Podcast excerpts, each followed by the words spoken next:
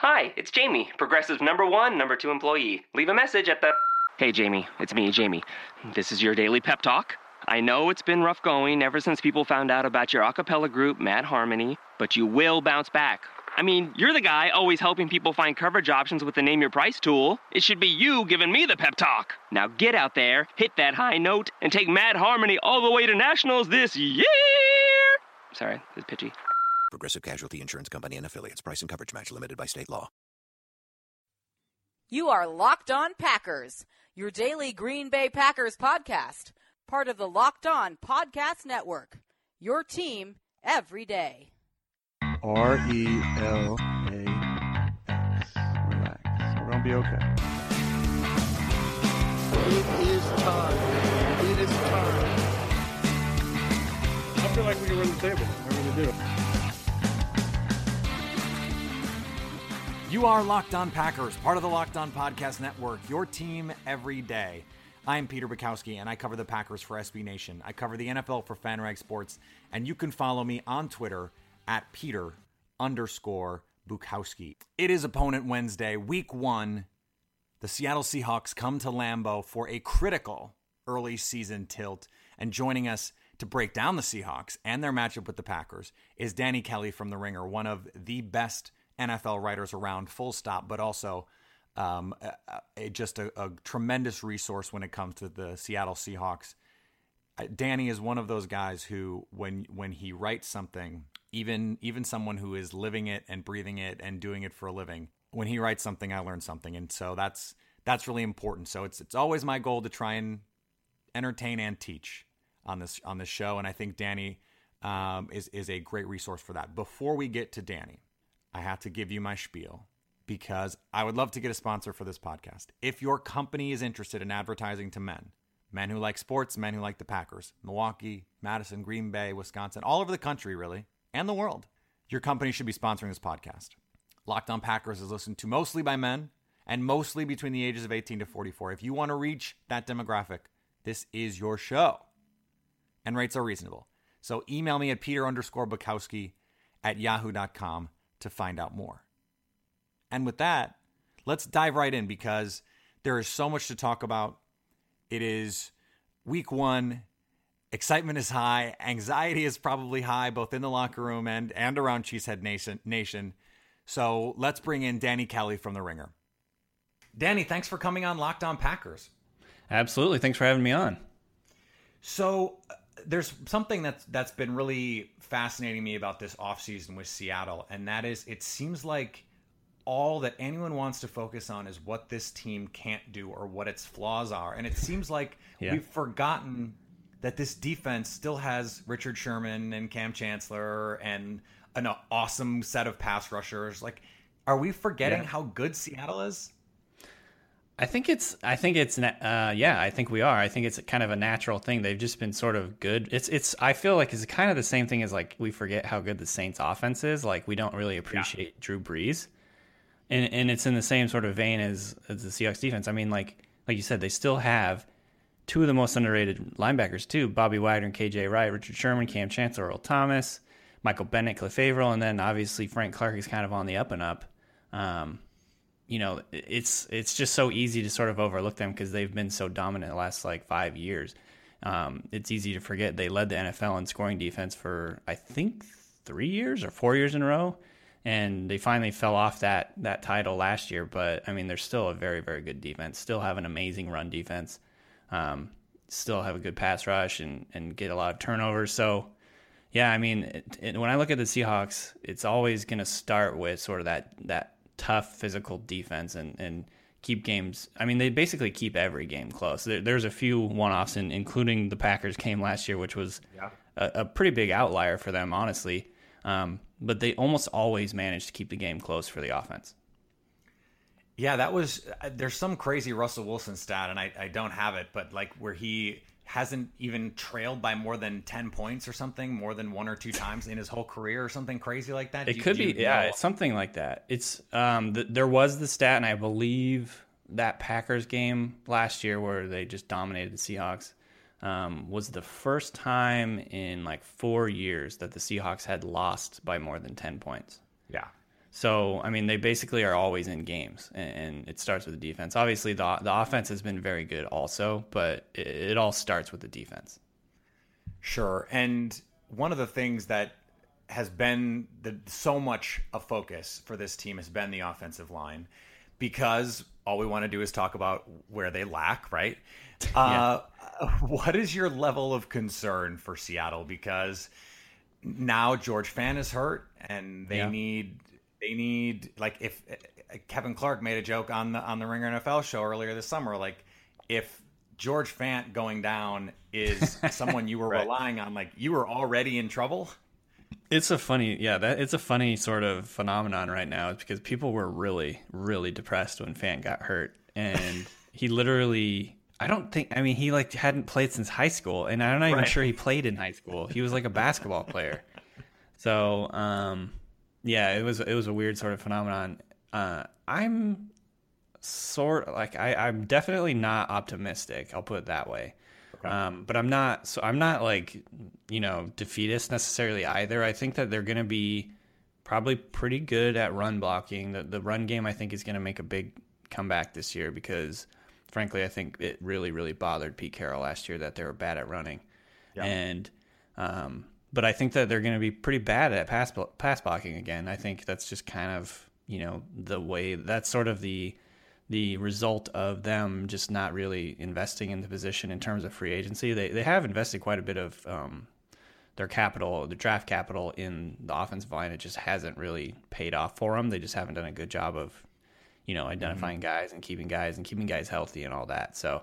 Um, but they, they did go get Joeckel in the offseason, who Luke Joeckel, he's he's he's supposed to play left guard. He's looking pretty decent in the preseason. That could be kind of a stabilizing force because he's a veteran. I mean, like honestly, the Seahawks seem to always just be playing these guys like switched over from the defensive line, don't really know what Right. they're doing and stuff. So it, it's almost just like really nice to have a guy who's actually been in the league for a few years and actually blocked someone before. yeah, the Tom Cable special, right? Yeah. So, um, no, it, I'm feeling.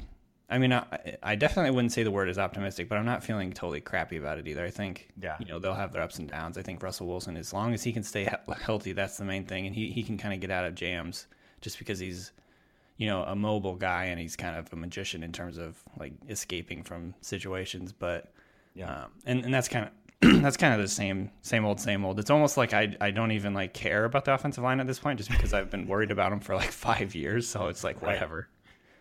It's sort of like the like the Seahawks team as a whole, right? We're just not gonna we're just gonna we're just not gonna worry about it. So there's something interesting that I think has been going on with the Packers and the Seahawks, and it seems like every year they play a marquee game, and every year they're mm-hmm. two of the three or four best teams in the league, and yet there doesn't seem to be a a real rivalry there. Right. Would, I mean, That's it. Do you agree? Yeah, I do agree, and it's funny because I actually wrote an article. As a good plug, thank you. Um, I wrote an article earlier this this summer um, about how there's not very many good rivalries in the NFL right now. Like I think maybe the best rivalry is maybe like the Bengals Steelers, and and I'm not really even that excited about that. No. Um, so I and so I was basically the article was me going through and trying to find like the next great rivalry, and and I've I considered the Packers uh, Seahawks rivalry or not or their lack thereof right now. Um, but honestly, it just didn't really get me going. Uh, And it's funny because like obviously we had that great NFC Championship game. I mean, not, not great on in terms of Packers fans, we can but we can agree to disagree on the characterization of that game, but Yeah, please um, continue. but yeah, so I saw more. I saw better rivalries between the Packers and Cowboys and the Seahawks and Cowboys, or the Packers and the Falcons potentially. Yeah. Um, I, I don't know. I just for whatever reason the Seahawks one has maybe it's like everyone in Seattle and Green Bay are too nice or something. I, I don't know what the deal is, or too polite. I, what, I don't know. what do you like, think it, it is? does. I think there. I think there's a mutual respect.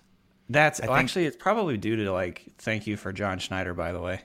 right. So like you know, it's and it does start at the top. I think Pete Carroll has respect for Mike McCarthy. I think Sherman Yeah. and those those defensive players have respect for Aaron Rodgers and what he can do. Like Definitely. I, I think that there is just that mutual respect, and in in some There's ways, no one on there's no one on the Packers other than Clay Matthews that Seahawk fans don't like. I think. Yeah. I think so. mean, like, like, when, everyone here when the kinda 49ers Matthews. had their when they 49ers had their rivalry with Seattle, there was a Packers 49ers rivalry at the same time. Mm-hmm. And I don't know what what made the 49ers that team that were easy to rival, but it seemed like they had three or four rivals. Yeah. And yeah. the Packers don't really have one right now because the Vikings have been they've basically bullied that division for so long that it's like, okay, Mm-hmm. Right. are the Bears really their rivals anymore? No, probably not. Are the Vikings? Well, kind of. Packer fans still hate the Viking fans, but it's like, oh, you guys are cute. So I, you know, I don't, I don't know. I think, I, but I think you're right. If you look into the future, you could definitely see if the Packers and the Seahawks play again in the playoffs, and again next year because they're gonna, you know, obviously we have Week One. There's gonna be the potential for another playoff game, potentially, frankly, an, another NFC title game. I I mean, that doesn't seem out of the realm of possibilities at all, right? No, not at all. I mean, they'd probably be my two top picks right now for the the NFC Championship game. Yeah, and so uh, maybe one will start, and maybe it'll just sort of be like a competitive thing where the, the fans don't hate each other, but it's like this is a team we respect. We have to get through them to get to the thing. There's a, sort of an offense defense. You know, Seattle being a defensive minded team, Green Bay being a more offensive minded team. Maybe it's just because there's a more natural, like, yes, this is the team we have to beat. Because I do think it, Yeah. Packers fans view Seattle as that barrier. Like if if we're a good enough team to beat Seattle, we can beat anybody. I don't know if Seattle views Green Bay sort of in the same way, but I, I, I and I can't speak for all Packer fans, obviously, but I think Right. my feel is that is how it seems, and I think if that continues, just by by the nature of it, there has to be a rivalry develop in some way. I think it would be cool. I really like. Yeah. I mean, like, I, I definitely feel like Seahawks fans look at you know, in terms of teams' offenses that you have to stop. It's like the Packers are up there because Rodgers is Yeah. just unbelievable. Um, and now they have, a, you know, they've got Ty Montgomery who gives them a new dimension in the run game. Um, you know, obviously Martellus Bennett is kind of the Seahawks suck at guarding tight ends, so that's going to just be a pain in the ass. Um, so yeah, I mean, it's I think it's a natural sort of it's they're they're put in the perfect place to be a rivalry. We'll see if it develops. I think the more that I've thought about it while we're talking about it, I do, I do think it's sort of just a grudging respect. Like I don't think people here hate Aaron Rodgers. I think they know he's Yeah. like one of the greatest quarterbacks to ever play. you know, so it's not like it's not like some rivalries where you're like, oh, he's a he's a bum. He sucks. Blah blah blah. He's overrated. It's like no, Aaron Rodgers is not overrated at all. He's really ridiculously good. So. Um, Yeah. yeah, I don't know where. I don't know. It, it'll be. I, I would love to see that be a rivalry because Yeah, I would too. You know, I think it would be obviously great. team. So yeah, So handicap for me a little bit because there there's this flux at corner opposite Sherman because DeShawn Yeah. Shead looked like he was going to be, you know, the guy, and he had that injury. yeah, And there's been this sort of carousel of players, and Pete Carroll is the best defensive backs coach in football. We know that. So, what is that going to look like after Sherman at corner? Yeah. That is the question right now. I, there, we. I don't know the answer to that. I think the safest bet right now is Jeremy Lane starting on the outside opposite Sherman. He's kind of, you know, he's been around. He's a veteran. He's mostly played in the slot in his time in Seattle, but in the preseason they've been playing him on the outside as well. And I think that he's probably the favorite. And then when when they go three uh, three corners, they they move him inside, and that's where it becomes kind of like a toss up. Like it might be Shaq Griffin, who's a, a rookie. Um, Pierre Desir is kind of getting some thought. There's also uh, Neiko Thorpe, veteran guy that they've kind of had for a couple years. And then um, they signed Tramaine Brock recently, so he's another guy that could potentially fill in. But he's mostly played on the inside in the preseason. So, bottom line is, I don't really know. and uh, it'll be, I think it's one of the most important things to kind of keep an eye on because no one's really stood out at that spot. I mean, I think Sha- Shaquill Griffin's probably gotten the most like first team snaps, but honestly, he's kind of gotten picked on a little bit. So, Yeah. um, yeah, But it seems like the Seahawks that- like that's his talent. question. Seahawks fans. Oh yeah, he's anyway. he's a yeah he's a guy I think people are excited about long term. Um, but you know the Seahawks offense, excuse me, the Seahawks defense is sort of specific the way they do their footwork and Um, the way they play up on the line a lot in their cover three is, is you know very very difficult to ask for a lot of cornerbacks, and so it just it just takes them a while to develop the footwork and the, the patience and just basically the confidence to do it. So um, Mm-hmm. you know it's it's always tough to ask a first year guy to do it, but we'll see we'll see if it happens. The Uh, good I news mean, for Seattle is the Packers don't have any talented pass catchers, so God, yeah. Good It thing won't be a good problem thing- yeah. one. Good thing the quarterback can't flick the ball 60 yards with ease. yeah, it's I, it's it's uh, as exciting a way to open the season I think as as either team could possibly ask for, and Yeah. and. Didn't- Didn't they open the season a couple week, couple years ago too? Yeah, that was uh that was the game where it was like, oh shit, they unlocked Percy Harvin, yes, yeah, and then it turns out they didn't. yeah. That's okay. But yeah, it, was it was one of those games where the the Packers fans were like, oh well, same old Dom Capers, can't adjust. They were still that was when Russ was still running read option plays, and it was like the Packers still hadn't figured out just in time for the Packers to figure out how to stop read option plays. The league stopped running them. uh, so that's great. Um, the last thing, but before we before I let you go, um, the Seattle run game. They yeah, have, I think at last count, 42 running backs. and yeah, so, something uh, rounding up. Yeah, so McKissic counts as one, I think. sure. Uh, and then they probably have some defensive linemen who they're going to convert to running back. Uh, And so, just hand, can you handicap that for me a little bit? I mean, uh, Packer fans obviously are anxious to see what Eddie Lacy looks like, and they're anxious to be annoyed Mm-hmm. if he actually is in shape and looks good, which he has at times in the preseason. So, what is that run game going to look like? Is CJ Prosise going to win someone their fantasy league? What's the deal? Uh, to answer your Prosise question, I don't think so. Um, I mean, I think he'll be on the team. I don't think he's going to have heavy volume. Uh, so the the it's funny because you asked me the two most difficult questions on the team right now. So I kind of sound like a terrible analyst, but um, yeah, the the running back group is very very much up in the air as well. I personally think that Eddie Lacy is gonna or he's gonna start the season kind of as like the guy that gets the most carries. I think Thomas Rawls has been a little bit hurt. We'll see. I think they like Thomas Rawls a little bit more um, as their starter, but he just hasn't been able to stay on the field. He, he missed last week. They said he could have gone if it was a real game. So um, I think he'll get first carries, but I think overall, you know, as the game kind of goes on, I bet you they'll they'll use Eddie Lacy a little bit more. Um, I think by mid-season though, it'll probably. I, I'm kind of putting my eggs in the Chris Carson basket right now. I think he's just looked more impressive than than the other guys. Wow. Um, and that that prediction though is sort of assuming Thomas Rawls is injured, and that's not a fairness assessment necessarily. That's not not fair. Just the way he runs is so so violent, and I mean, and that's what they love about him. But like he he and just he's had issues staying healthy in the past.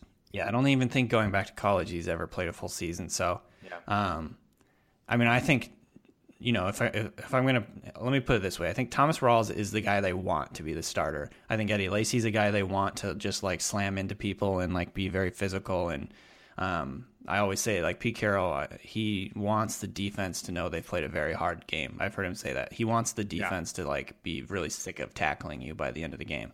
Yeah. So I think that was a big reason they like Eddie Lacy is because he's a load.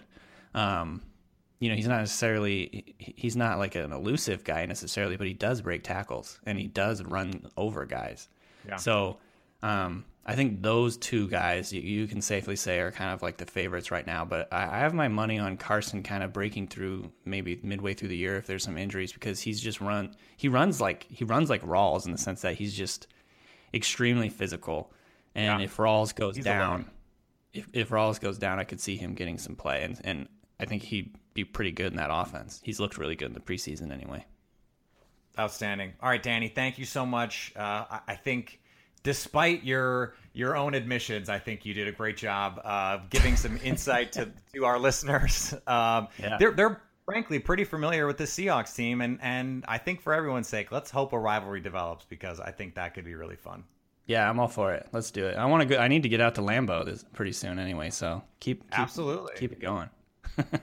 All right, Danny, thank you. All right, thanks. That's it for this week on Locked On Packers. I want to thank Danny Kelly again for joining us.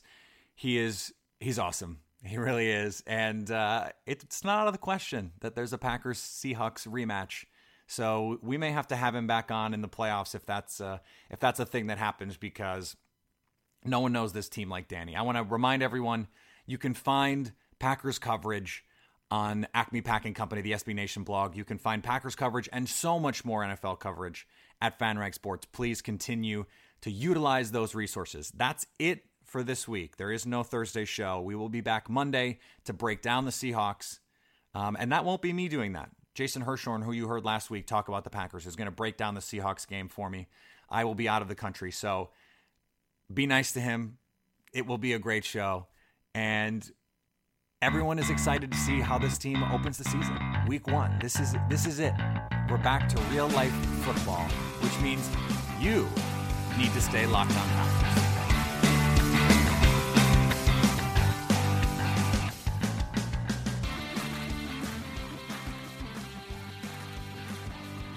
Is democracy in danger or decline? Condoleezza Rice, William Galston, and Carlos Gutierrez and others take on this question in the fall edition of The Catalyst, a journal of ideas from the Bush Institute. Surveys show Americans place less trust in institutions like the media and business. Others contend America has faced far more challenging periods and emerged strong. Leading policymakers, Bush Institute experts, and respected journalists take on this debate. Read about it at bushcenter.org/catalyst. Catalyst.